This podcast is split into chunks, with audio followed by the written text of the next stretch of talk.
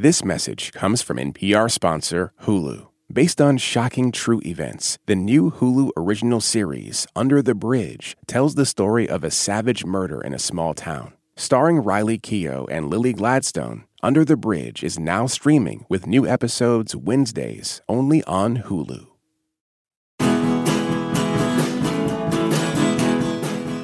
A murder mystery, a big cast of stars, some amazing fashion, and the deep blue waters of Greece? The eagerly awaited Glass Onion, the follow up to the 2019 Oscar nominated comedy Knives Out. Daniel Craig returns as brilliant detective Benoit Blanc, and this time he's trying to solve a murder that involves a tech billionaire and his glamorous but sketchy friends. I'm Stephen Thompson. And I'm Linda Holmes, and today we're talking about Glass Onion, a Knives Out mystery on Pop Culture Happy Hour from NPR. Joining us today is Margaret H. Willison, Communications Manager of Not Sorry Productions. Hey, Margaret. Hi, you guys. And also with us is Christina Tucker, co host of the podcast Wait, Is This a Date? Welcome back, Christina. What up, buds? I'm so happy to have you both here with us. It is always a good time. So, in Glass Onion, Miles Bron is a tech billionaire played by Edward Norton. He invites his friends for their annual reunion on his private island, but this time he says they will be playing a murder mystery game all weekend. His friends include Claire, the governor of Connecticut, played by Kathryn Hahn. Lionel, a scientist played by Leslie Odom Jr., Birdie Jay, a model and party girl played by Kate Hudson, and Duke, a streamer played by Dave Bautista. Also present is the mysterious Andi Miles' former business partner played by Janelle Monáe. Benoit Blanc, played by Daniel Craig, finds himself also invited for the weekend to bring some extra realness to the mystery game. There are a bunch of cameos I will not spoil, but suffice it to say, you will see even more familiar faces than all this. Glass Onion is written and directed by Rian Johnson, who also wrote and directed Knives Out. It's in theaters for a week starting today, and it will arrive on Netflix on December 23rd. So, what we're going to do with this movie is divide our discussion into two episodes. All right. Are you with me? This one will be focused on our general impressions. It will not have spoilers beyond the very, you know, loose and general premise that we've discussed. Once the movie drops on Netflix in December, we'll have another episode at that later date that will dig into the answers to the glass onion mystery and give absolutely everything away. Let us jump directly into our general impressions Margaret, what did you think about Glass Onion? I can't believe that Rian Johnson, I mean, I can because I love him, but I'm so proud of him for pulling it off and making a second movie that I like just as much as the first movie. What a triumph for original intellectual property. That's, that, that is true. That is true. Christina, how about you? What'd you think? Yeah, you know, going in, I was worried. You know, I had such a blast at the first one. It was so unexpected. And I was like, is this magic going to be recapturable? Mm. And look, I'll say it a Netflix original makes me a little concerned kind of all the time. but he nailed it. I had such a good time. And he continues to like just excel at nailing that kind of like, innate selfishness of the wealthy and well connected. And, you know, while I had like a vague idea of where the plot was heading, it was still really fun watching it unravel. And that's all I want from a murder mystery. Yeah, I agree. Thompson, what about you? Well, I hate to throw cold water on you guys by agreeing with you completely. Oh my god, a twist.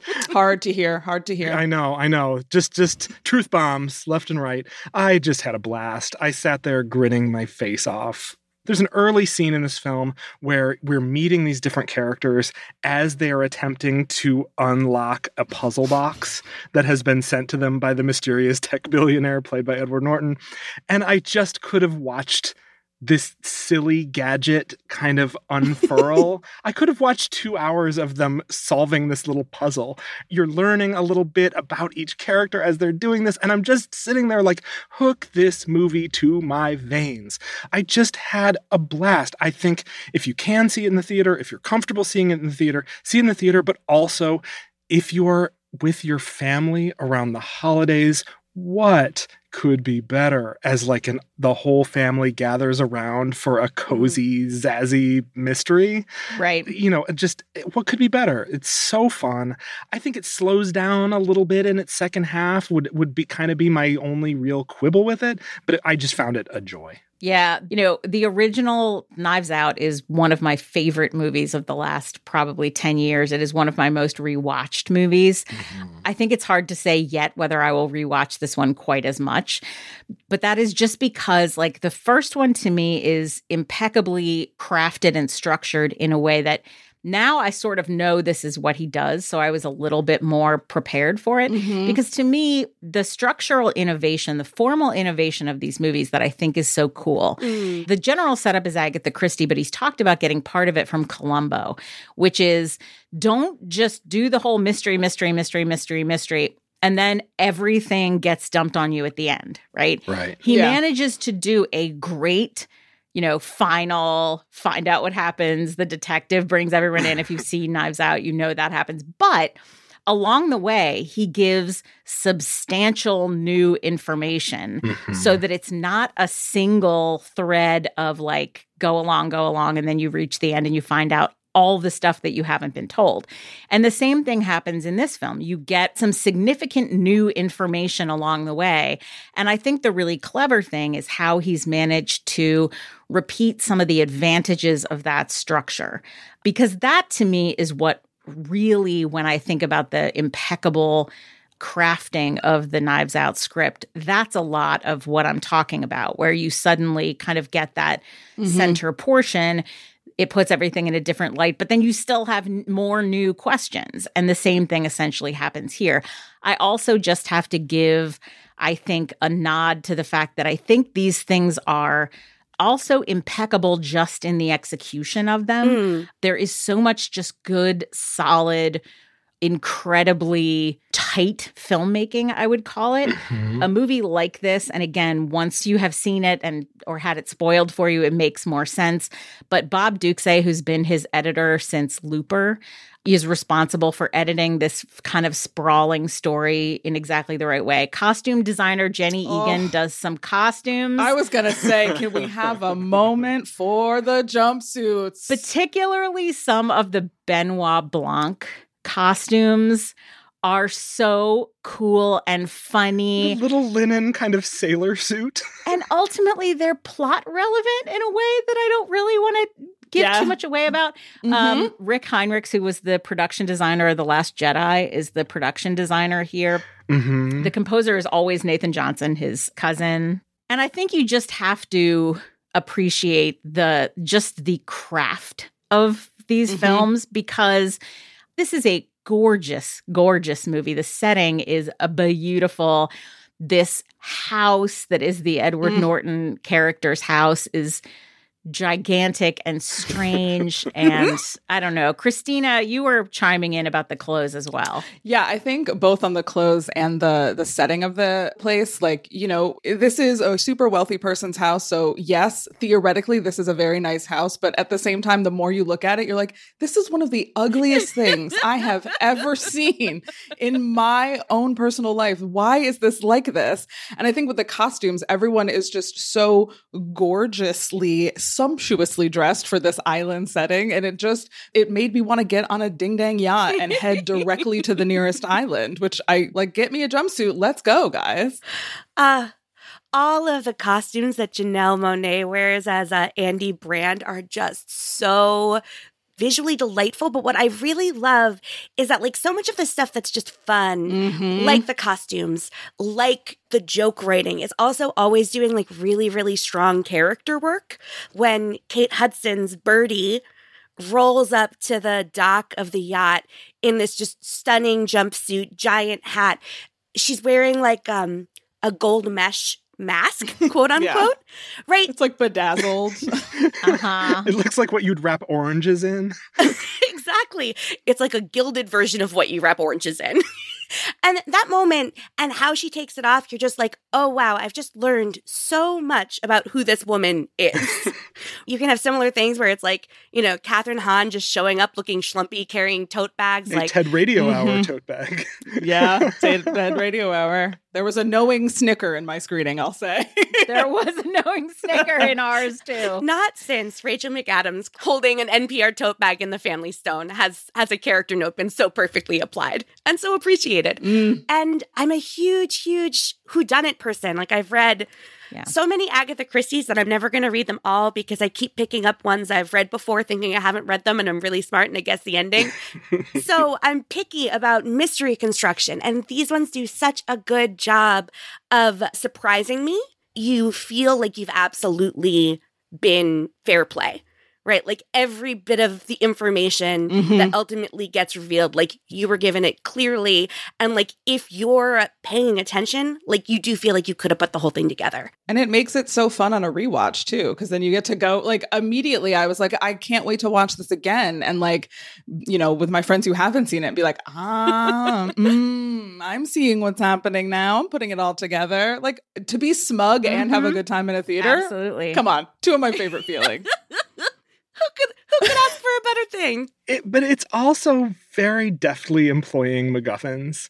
It occasionally has a couple of like just straight up red herrings that add so much. I also, God, if you just said on paper, this movie has a bunch of jokes about one, the pandemic, Mhm. and two, self styled internet disruptors, I'd be like, oh, that's going to be too broad. Yeah.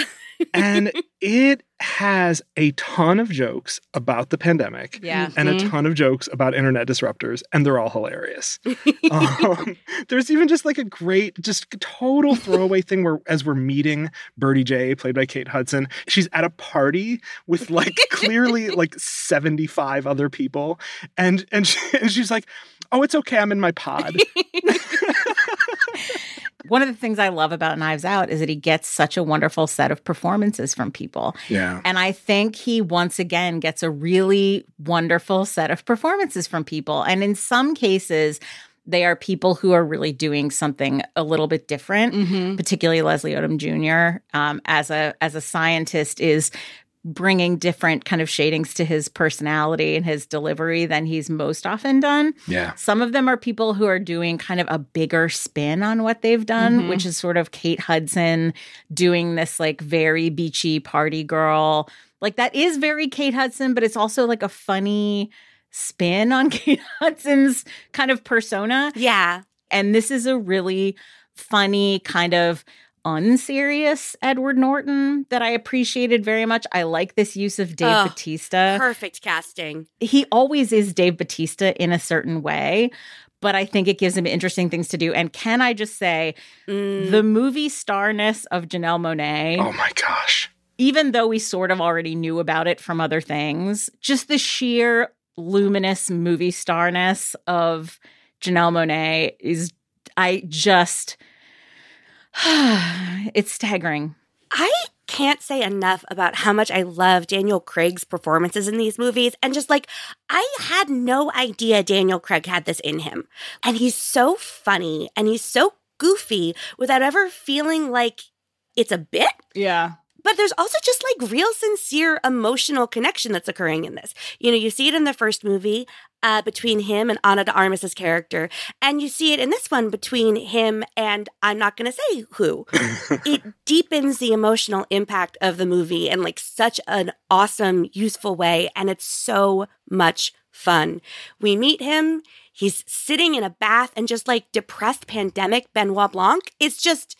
I- I didn't know I needed to see it, but I needed to see it. Mm-hmm. Yeah. It is so vibrant in this way. It just feels all the time like everyone's having an awesome time. And I love the fact, you know, Stephen mentioned MacGuffins. I do love the fact that there are certain things where you're really invited to be like, oh, that's going to come back later. Like, oh, that's going to come back later. Mhm. absolutely. I feel like these movies are so impressive because they're always just going right up to the line of being too much. Yep. Too cute, too many cameos, too many MacGuffins, too many twists. Mhm. but it's the maximum allowable amount of everything fun it possibly could be without tipping over into being too much of any of it. That was very much my feeling. And the mastery with which he does that. It's like in the very first scene when they're going through these puzzle boxes again, the character work is incredible. Uh, when you're meeting Dave Bautista's like Joe Rogan esque YouTube streaming figure. He's doing a video about how he, you know, Jimmy Kimmel claims he hates boobs, but he loves boobs. He just hates the boobification of America. And his girlfriend is called into the video and he's like, Babe, how do you feel about your boobs? She's like, I love my boobs. Sorry, feminists. And then he goes, Sorry, feminists. And then she walks off. And it's like so short, so punchy. Like, Yeah. Rian Johnson knows just the like tiny twitch to turn it up and nail it so that it's clearly goofy, but not preposterous. And I have so much respect for it. Yeah, that was my first take upon exiting and texting friends who I knew had already seen it. I said, wow, he came so close to gilding the lily with those cameos, but he managed to just, it's like, if I see one more, sir, you're going to be on a, some sort of watch list. But nope, he said, I'm good. That's all I'm doing. And I'm dropping it and we're walking away. It's such an impressive thing to do. I feel it's, I feel like it's so challenging to, to know exactly what is enough and exactly when to say, all right, all right, we're backing off. We're backing off. Yep, absolutely agree. Could not agree more. All right. Well, once you have a chance to see Glass Onion, tell us what you think. Find us at facebook.com slash PCHH. Up next, what's making us happy this week? Support for NPR and the following message come from FX's The Veil, starring Elisabeth Moss. FX's The Veil is an international spy thriller that follows two women as they play a deadly game of truth and lies on the road from Istanbul to Paris and London. One woman has a secret, and the other has a mission to reveal it before thousands of lives are lost. FX's The Veil, now streaming only on Hulu. Support for NPR and the following message come from the Lemelson Foundation, dedicated to improving lives through invention, innovation, and climate action. All right, now it's time for our favorite segment of this week and every week. What's making us happy this week? Christina, what is making you happy this week? Ooh, this week is what is making me happy is, if you can believe it, a romance novel. I know you're shocked. Pause. No way. I know. Uh, Ashley Herring Blake's Astrid Parker Doesn't Fall, which is her follow up to Delilah Green Doesn't Care, is out as you're listening to it as of yesterday. Astrid is a high strung, high maintenance interior designer who has to renovate, wait for it, a beloved inn in her hometown of Bright Falls. and she is has a failed engagement that she's trying to ignore and a business that's struggling so she's thrilled to have a new project to focus on but what she's not thrilled about working with the lead carpenter jordan everwood Oh. or is she who can say Who can say? uh, it is delightful and it's perfect, you know, Thanksgiving vacation read. I should say Ashley is a pal, but you know what? The book's a dream anyway. And sometimes books and friends doing well can make you happy. And that's what's making me happy. Ah, there you go. There you go. All right. Thank you very much, Christina Tucker. Margaret H. Willison, what is making you happy this week? Um, what is making me happy this week is an app called Music League. So during the pandemic, I was doing this thing. I would throw prompts out on my Instagram where I'd be like, you know, tell me a song that like you wish had been written about you. And people would write in with their answers and I would share them and we'd have this great conversation. And then arduously, I would put like hundreds of song suggestions into a Spotify playlist. And recently, a friend of mine introduced me to this app and it's basically the same premise. You invite a bunch of friends to play with you. Whoever is running the league sets the prompt. People submit, and this is the magic part. The app makes the playlist for you. Everybody gets to share it. You listen to ah. it. You don't know whose songs are whose, and you get to vote for the ones you like best. And then at the end of voting, you get to find out who submitted what. And best part, you get to read everybody's comments on all of the different songs. I just can't recommend it highly enough. So, Music League, check it out. All right. Thank you very much, Margaret Willison. Stephen Thompson, what is making you happy this week? Well, what is making me happy this week is an album that I have been just swimming in for the last couple of weeks. Came out earlier this year. It's called Preacher's Daughter by a singer named Ethel Cain. And Ethel Cain is this very, very ambitious singer songwriter who, on first listen, you think, oh, it's Lana Del Rey. It's it's dark, it's dramatic, it's kind of doomy and ethereal and deadpan and, and everything. But then this record gets weird. Uh, this album is more than 75 minutes long, and it is full of epics it's so sweeping and grand and strange that if you have 75 minutes to set aside for an album, I really recommend sitting with it. Uh, let's hear actually hear a little bit of one of the singles from the record, which is not 75 minutes long. Uh, let's hear a little bit of American Teenager.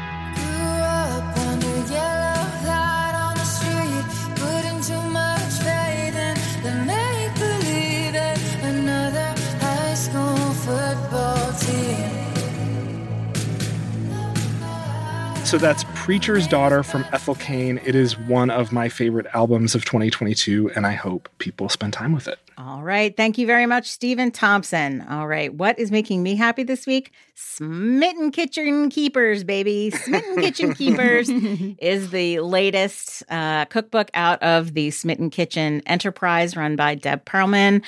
I don't know how to describe it other than like it is good recipes delivered with low mm-hmm. drama. Mm, that's right. The way she writes, it's always just kind of like, here's the recipe. You could also do this. You could also do this. You could mm-hmm. try this. And yet, the recipes are like perfect and they mm-hmm. always come out well for me. Mm-hmm. This is not from this new book, Smitten Kitchen Keepers, but her recipe for pumpkin bread is kind of the leading most awesome recipe in the world for pumpkin bread, I feel. Mm. Definitely recommend it. It is designed to use a whole can of pumpkin and exactly a whole can of pumpkin. And exactly that much. Because so many recipes for pumpkin baking things are like a cup of pumpkin. And then you wind up with like a third of a can of pumpkin. And what are you going to do with that? but she thinks in a pragmatic way about what it's like to be a person who has a kitchen. And so that is my favorite thing Smitten Kitchen Keepers, which I am learning to cook things out of. That is what is making me happy. And if you want links for what we recommended, plus some more recommendations, sign up for our newsletter at npr.org slash popculture newsletter. That brings us to the end of our show. Margaret H. Willison, Christina Tucker, Stephen Thompson, thanks to all of you for being here. Thank you. Thanks, Linda. Thank you, buds. This episode was produced by Hafsa Fatima and edited by Jessica Reedy, and Hello Come In provides our theme music. Thank you for listening to Pop Culture Happy Hour from NPR. I'm Linda Holmes, and we'll see you all tomorrow. This message comes from NPR sponsor Vuori, a new perspective on performance apparel. Clothing designed with premium fabrics, built to move in, styled for life. For 20% off your first purchase, go to vuori.com slash NPR. Support for NPR and the following message come from IXL Learning. IXL Learning uses advanced algorithms to give the right help to each kid no matter the age or personality. Get an exclusive 20% off IXL membership when you sign up today at IXL.com/NPR. What does it mean to be black in America? In NPR's Black Stories, Black Truths, a collection of stories as varied, nuanced, and dynamic as black experiences, you'll hear it means everything. Search NPR Black Stories, Black Truths wherever you get your podcasts.